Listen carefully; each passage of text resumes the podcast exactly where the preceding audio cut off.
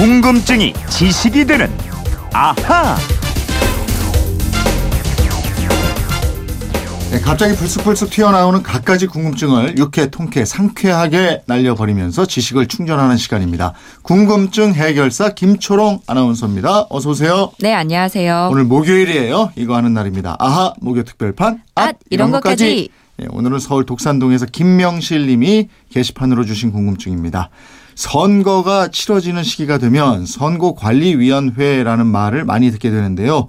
이 선거관리위원회라는 곳은 다른 국가기관이나 부처처럼 상설된 기구인지 아니면 선거 때만 설치되는 기구인지 궁금합니다. 에, 만약에 상설기구라면 선거를 치르지 않는 시기에는 어떤 일을 하고 있는지 궁금합니다. 또 중앙선거관리위원회라는 말을 자주 듣는데 그렇다면 중앙이 아닌 지역별로 선관위가 따로 있는 건가요? 이런 궁금증인데 네. 에, 이분 말고도 여러분들이 질문을 하셨어요. 이거 오늘 좀 잘 알고 가죠. 예, 알겠습니다. 선거관리위원회 먼저 어떤 기관입니까? 아, 많은 분들이 기획재정부나 뭐 교육부처럼 정부 행정기관 중에 하나로 알고 계실 것 같은데요.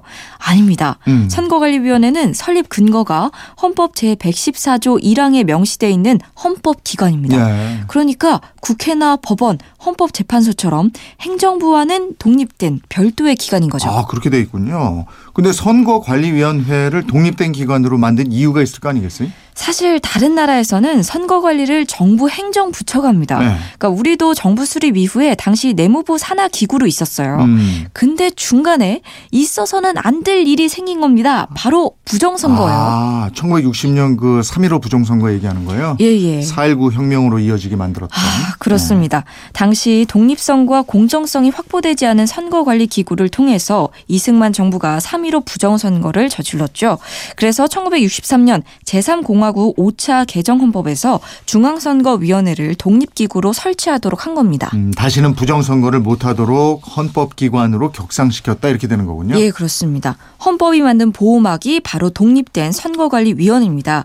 그래서 선거관리위원회는 헌법상 크게 세 가지의 지위를 가집니다. 네. 첫 번째, 조직과 기능 면에서 입법, 사법, 행정부로부터 완전히 독립된 기관이라는 점.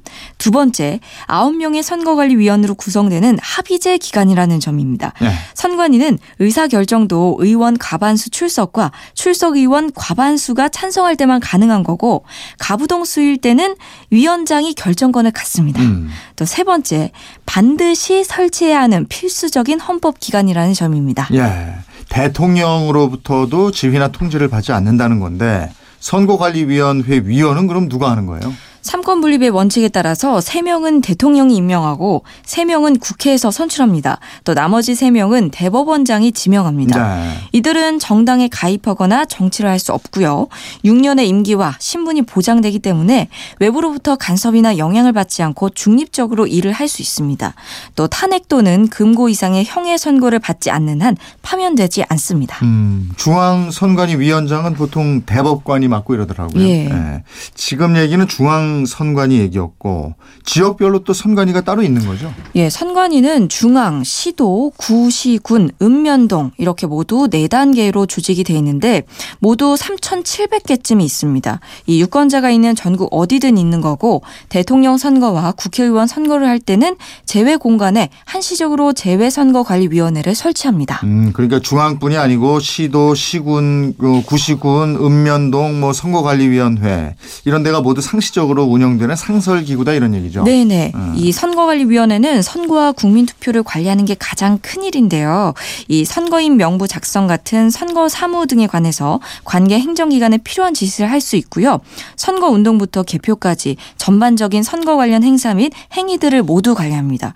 그리고 정당이나 후보가 선거법을 위반하면 중지나 경고, 시정 명령하고 그 위반 행위가 심할 때는 수사 의뢰를 하거나 고발을 하기도 합니다. 아, 그러니까 선거관리위원회가 단순히 선거만을 감독하고 이러는 기관이 아니네요. 그렇습니다. 또 정당법에 따라서 정당에 관련된 일도 선거관리위원회가 관할하고 정치 자금이나 국고 보조금을 각 정당에 배분하는 일도 선관위가 합니다. 예, 그럼 선거가 없을 때도 선관위가 할 일이 꽤 많다는 건가요? 많죠. 근데 선거만 생각해봐도 대통령 선거가 5년에 한 번씩 있고요. 네. 총선은 4년마다 돌아오고 네. 또그 사이에 지방 자치단체장 등을 뽑는 지방선거를 4년마다 합니다. 맞아요. 이렇게 보면은 거의 매년 선거가 있는 셈이 보다 됩니다. 보궐 선거도 있고. 예, 그러시네. 예. 예. 근데 선거가 한두 달 바짝 준비해서 되는 거 아니잖아요. 네. 또 선거 치른 다음에도 득표, 비, 득표 비율에 따라서 선거 보조금도 지급해야 하고 네. 부정 선거를 한 후보에 대해서는 고발도 해야 하고 투표함도 보관해야 하고 할 일이 꽤 많습니다. 아,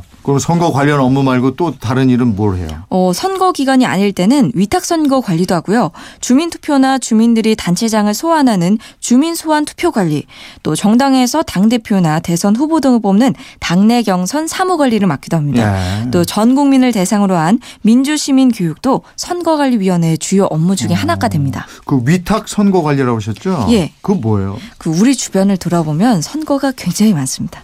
예를 들면 새마을금고, 농 협, 축협, 수협, 산림조합 같은 조합에서 때가 되면 회장이나 조합장 등을 선거로 뽑습니다. 네.